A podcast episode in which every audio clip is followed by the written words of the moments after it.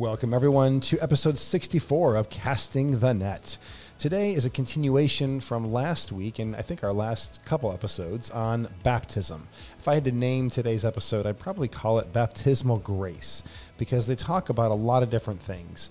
Among those things, they go into some detail about how we are made children of God after baptism, how God equips us to be about the mission in which He has entrusted us to do how microscopic acts that change us and those around us are so important.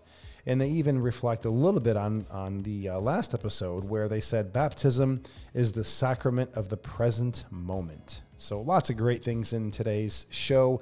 We hope you enjoy episode 64 Casting the Net. Hi, I'm Father Dave Nuss, together with Father of Four Rick Lingvi. Welcome to Casting the Net we are in search for catching the faith. Hey, friends, we are back. Who's we? Well, Father Dave, my co host Rick. Rick, I got to tell you, you're have, looking have, better than the last. Do I have some color of, back in me? The last color, couple of times that we were recorded, I you were working hard. Well, I feel better, and uh, I'm sure the next 20 minutes won't feel as much like work. maybe, maybe for me? the audience will it will, but no, not for me. Good, awesome, congratulations! it's, good to be back amongst the living. And and and the best news of all is that it doesn't seem as though anyone else in the house has been uh, smote by my whatever it was I now had. hold it the the single page on family that we studied at the seminary yeah. that had all of the answers. That's right. Right. Said that it tears through the house. Yeah, well, we share. You're supposed to share everything in family life, including communicable diseases. Oh, jeez. But it doesn't seem to be the case this time around, so that's good. Well, again, we'll thank we'll thank the Lord for that. Yeah. We'll thank the Lord for that. Mercy was mercy was shown upon your uh, your household that way. Right. right. My goodness. Well, we have been, I mean, we've had extended conversations for quite a while now on the sacraments, uh, zeroing in on Eucharist and baptism. Um, a little more specifically, they're these great events where we encounter no less than the living God that are properly understood. They're really defining events in our life. Mm-hmm. That's what that's what the Lord has given them to be. Um, defining events. Imagine, you know, talking about our own lives and and uh, accenting the, these momentous occasions of sacraments. I mean, how how more robust the church would be if more, mm. I think, more Catholics yeah. saw the sacraments for what they are. Right. The presence and power of Christ. Yeah. Yeah, I think I mean, and we, this that's this is where we started with baptism too. Was was talking about what it what it removes, it, it being a cleansing. Yes, and um, you know, just how sacraments in general effect what they signify. You know, so for baptism, it, the the the, the main element in baptism is water, and that signifies a washing. And and what's mm. what what what's the washing of? It's it's a washing away of sin. So there's yes. there's a removal, and that's important don't get me wrong. I mean, that's where, like I said, that's where we started. Um, and I think if you if you polled most people, that's probably how they would think of baptism. Equally important, and perhaps more important, is what it gives us, like what it adds to mm. our hmm. lives. Mm. Um, you know, Saint Paul talks about us walking in newness of life. That we're we're new creatures. Like that wouldn't happen if something was just being taken away. Mm. But baptism actually gives us something um, that makes us as as Peter says in his second letter, um, partakers of the divine nature, mm. sharers in in God's very life. Um, so that, as you pointed out last time, um, we we're not merely called children of God after baptism. We're actually some, something profound changes in us, and we're yeah. made children of God. Yeah, yeah, yeah. This is a little anecdotal, perhaps not as uh, theologically developed this memory that comes to my mind. I just had the opportunity to celebrate another baptism, and baptisms are are such joyous occasions mm. for me as a priest. I bet everybody's happy first, right? Everybody's happy, even even the parents who might be a little bit on the anxious side, if they're if they're younger, maybe this is the first one being baptized. Maybe they've been um, working overtime trying to keep both sides of the family copacetic and harmonious with some expectations that are placed upon them. But everybody's happy and everybody's joyful, and and um, what I find that it does is the child,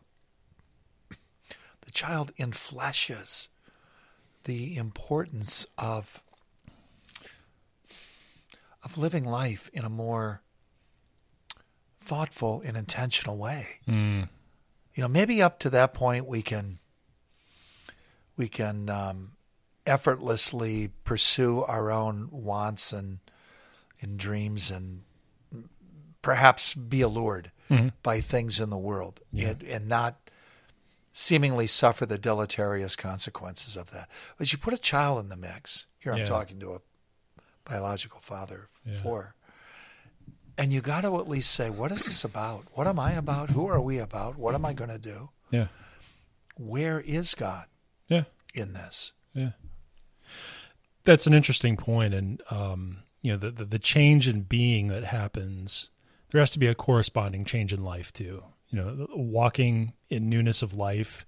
The operative word in that line is is walk. Like there have to be actions that manifest or mirror the change that happens in- Right. interiorly. Um, there's an old Thomistic axiom: um, action follows being what- what that means in, in simpler terms if it if it walks like a duck you know waddles like a duck and quacks like a duck then it's a duck right and it sounds like you know common sense but the reason Oh, why it's not the- the common well, sense it. today. i know the reason why axioms are axioms is because common sense isn't so common Yeah, common doesn't prevail. yeah, but the the point is that um, there has to be like the change that happens interiorly has to um, has to issue forth has to show itself through through activity. Yeah. And if God didn't help us with that, if He didn't give us graces to to live differently, um, then it would essentially make Him out to be a liar. Like if, he were, if He were to change us interiorly but not help us, Yes. um, you know, that, that would make it all a farce. And we know, but we know God's not a liar. That's right. And so he does provide us with the gifts, the graces, the helps that we need to to live in a different sort of way.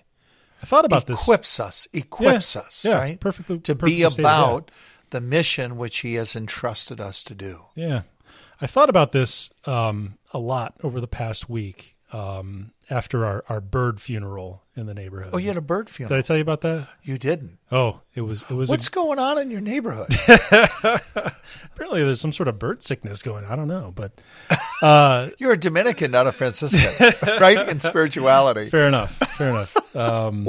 So tell me about the bird yeah, funeral. so I was uh I was outside mowing last week. I think it was Tuesday, and uh, the kids are outside playing too. Um, and I'm not feeling well. You know, I'm, sick. right. I'm I'm still feeling the effects of the cold medicine I took. You know, so I'm foggy headed. I'm feeling a little anxious. I'm not prepared for, for what's headed my way. You- You're barely able to just- keep that mower in front of you in a straight line. Yeah, yeah, exactly. But I got to get it done. And I and as I'm as I'm making the rounds, I look down the street. Three of my children and four of the neighborhood kids are are circled around something on the ground, Hmm. looking at it. And I think, okay, this is never. This, this doesn't bode well. I don't want to do this. I don't want to handle this. But you know, I'm I'm I'm headed down the street. What's going on, guys? they're looking at a bird that is breathing pretty heavily. It's it's labored breathing. Its head is kind of cocked at an unnatural angle, and it's obvious to me that this thing's not going to make it. Yeah. Um, and they, you know, Maggie, Maggie's leading the charge. Maggie, our karate warrior slash burgeoning hippie, she she's she's insisting that I call the vet, that I call the Ohio Wildlife Federation, that I call not not Pete- call Father Dave, by the way. well, you probably would have. You probably would have been on a list somewhere if I'd let her persist in all of this. But I, I try to, I try to lower the temperature a little bit and just point out, you know, I mean, you leave it alone. Animals are, are pretty resilient. It might bounce back. Let's just wait and see what happens. And they they seem to be satisfied by this. So I go back to mowing.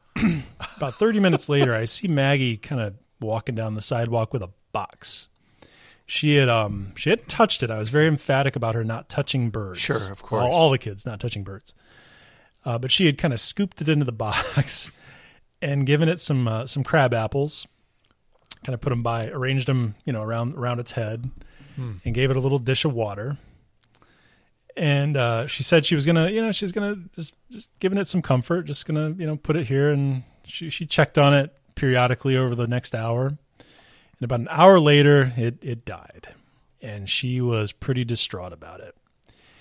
And at this point, it's like I mean, it was it was never really about the bird for me as a parent. Obviously, it's about what the kids can learn from this Wow. event. You know, and I point out to her that you know, Maggie, you you provided comfort for this vulnerable thing in in a vulnerable moment in its life. That's that's a good thing. That's a good thing. And uh, she was comforted by that. and um, you know, it's it's easy when like when, theologically like when we talk about grace we, we kind of make these neat distinctions. Sure. like here's this type of grace and here's that type of grace. In real life it's it's not really that simple. Like we, we make distinctions so we can talk about and think clearly about what god's doing. But in real life you know it's it's hard to say what exactly was kicking in there. But no doubt my own my own baptism was at work because i took that mm-hmm. moment. And it would be easy i understand why it would be easy to dismiss it as just kind of sentimental pap but kids learn through play. You know hmm. they they learn through these these small events in their lives. And today or, or last tuesday it was a robin.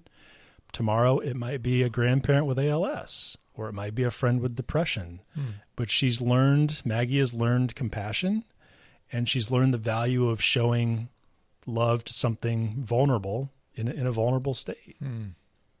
Say something more about the comment you mentioned regarding the action of your own baptism, and for that matter, of Maggie's baptism at Yeah. play. yeah Because there are some that might say, hold on, what does that mean? Right. Well, as I as we pointed out, um, it's not just a taking away that happens at baptism; it's it's a giving as well. I mean, God gives us a share in His own knowledge. He gives us share, a share in His own love through faith and and the, the theological virtue of love. Um, and that that orients us. I mean, that that those are those are stable dispositions that help us act in ways that are divine. Yes. Really. I mean, Yes. it's it's divine activity, and it's all aimed at um, us directing our lives toward eternal life with God, right? And I mean, that sounds all really grandiose and and uh, dramatic, but how how those virtues cash out is in microscopic acts that kind of ripple through time and space that change us and change other people around us and change the world ultimately. Um, It must be a proud parent moment to see empathy, yeah. right, exhibited Sure. by one of your children. Yeah. And that she got that I mean, yeah, it was a good thing that I helped the bird, but I mean, I need to act this way all the time to to to humans too, especially humans. yeah. So like it didn't stop it just it- it, would have been just just sentimental if it had stopped at helping the bird. Yeah. Um, but the fact that it turned into, you know, an opportunity opportunity to uh, to practice baptismal grace or to to to employ baptismal grace. Yes. It became something more than that. Right. And for you also to practice that baptismal grace by recognizing in the midst of a, uh, a task that you were seeking to complete, not feeling well, Right. on top of it, Yeah. a hundred reasons why Yeah. uh, I can buy some time. I don't need to respond right away, right, right away, or possibly just to dismiss all of the kids all together with everything. That's sure what I wanted when to you- do. when I you mean, got there. Yeah. But that's, you know, that's Jean Pierre de Caussade's point about baptism being the sacrament of the present moment. Yeah, I remember you mentioning that now.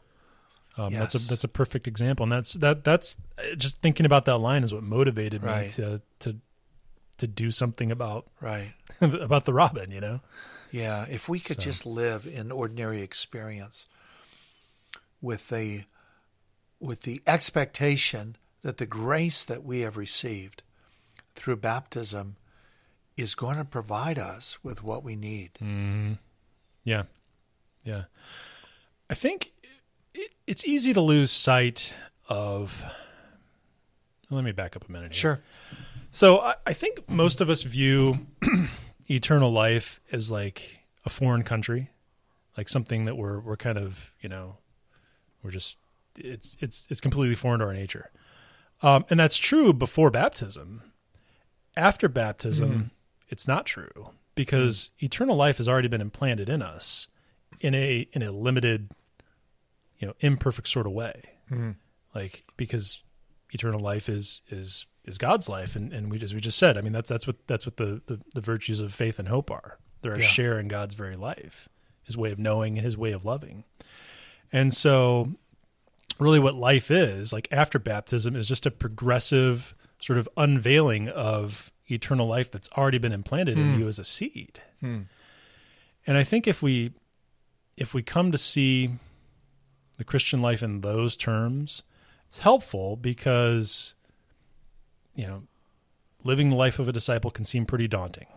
It can seem Yeah. like trekking up Mount Everest, and it, you know, it, you feel like you've made progress, but you keep looking off at the peak there in the distance, and you're not any closer. Um, Well, you look around and suddenly you're alone. yeah, yeah, totally, yeah. but with the forms of assistance that God God gives us, like faith, like hope, like grace, like the sacraments, um, we learn that appearances can be deceiving, and even though it might not feel like I'm making progress, we can have confidence that that that we are. Yeah. I'm reminded of St. Paul's line Our citizenship is in heaven, hmm. and from it we await the Savior, the Lord Jesus Christ. Hmm. Living as though I'm a citizen of heaven today, Yeah, yeah, right? That's what marks me. My, my citizenship, if you will, is received through baptism. That's what St. Paul is implying yep, as he's speaking to the early Christians. And it makes all the difference when we live that way. I, I can remember living abroad vividly and being quite aware of coming from the United States. Well, what if we were to go about the tasks of daily living, being neighbor, um, uh, corralling the children, using a moment as instruction, seeing more than I can imagine in a moment of uh, monotony because I am a citizen of heaven. yeah, yeah. And we've already we've already noted just in this discussion that I mean God's God's assistance is excessive, like it's super abundant. It's more than what we need. So this is this is not mission impossible. This is doable. um, you know, the only reason why we don't do it, it's, it's not because of our circumstances. I mean, we, we've we've talked ad nauseum about how yeah, it's it's hard to be a Christian in the 21st century. Yeah. The only real reason why we don't do it is because of our own sluggishness of of heart. Yeah. you know and and you know the good news is god can fix that too. Um we have to be honest about it uh but he can fix it. Uh we just need to tell ourselves and tell one another you know lift each other up and, and say that you know there there there will be no better set of circumstances and no better time than right now to commit ourselves wholeheartedly to the the call to holiness You brought your A game today. well i'm feeling better you know You're back. it's amazing what a little rest You're and, back. you know and some hydration will do for you And a child hmm. and children uh, in the midst of their own ordinary living, hmm. which suddenly becomes an extraordinary opportunity to consider what really matters the most. Hmm. amen Yeah. Friends, he's Rick. I'm Father Dave. We're so glad you're with us. I'm really glad uh, that the kids rallied around the Robin. Can we, can we put that on a shirt or something? that Robin rally. S- Sell it at our website. Yeah, and that that one of your children was further moved to uh, to provide compassion and empathy. You know, a, a, a, uh, an adult woman spent the majority of her of her life and became very famous for uh, reaching out to those who the world scorned, uh, ridiculed, or altogether dismissed, canceled before that word was ever used Oh, yeah. and she was about it because uh, they are beloved in God's sight, and that's more than enough for me to pour myself out in Teresa of Calcutta. And uh, nearly all of us have been moved by the act of consistent, persistent, enduring empathy that was shown, always an imitation of Christ. Mm. Hmm. What you can learn in the neighborhood No while you're cutting the grass. Eyes open, friends, That's right. because God wants to surprise us right where we are. We're casting the net. Friends, he's Rick, and I'm Father Dave, a dad and a priest, together trying to become better fathers by catching Christian faith. Thanks for joining us for our conversation, and we hope that you'll connect with us next week for Casting the Net.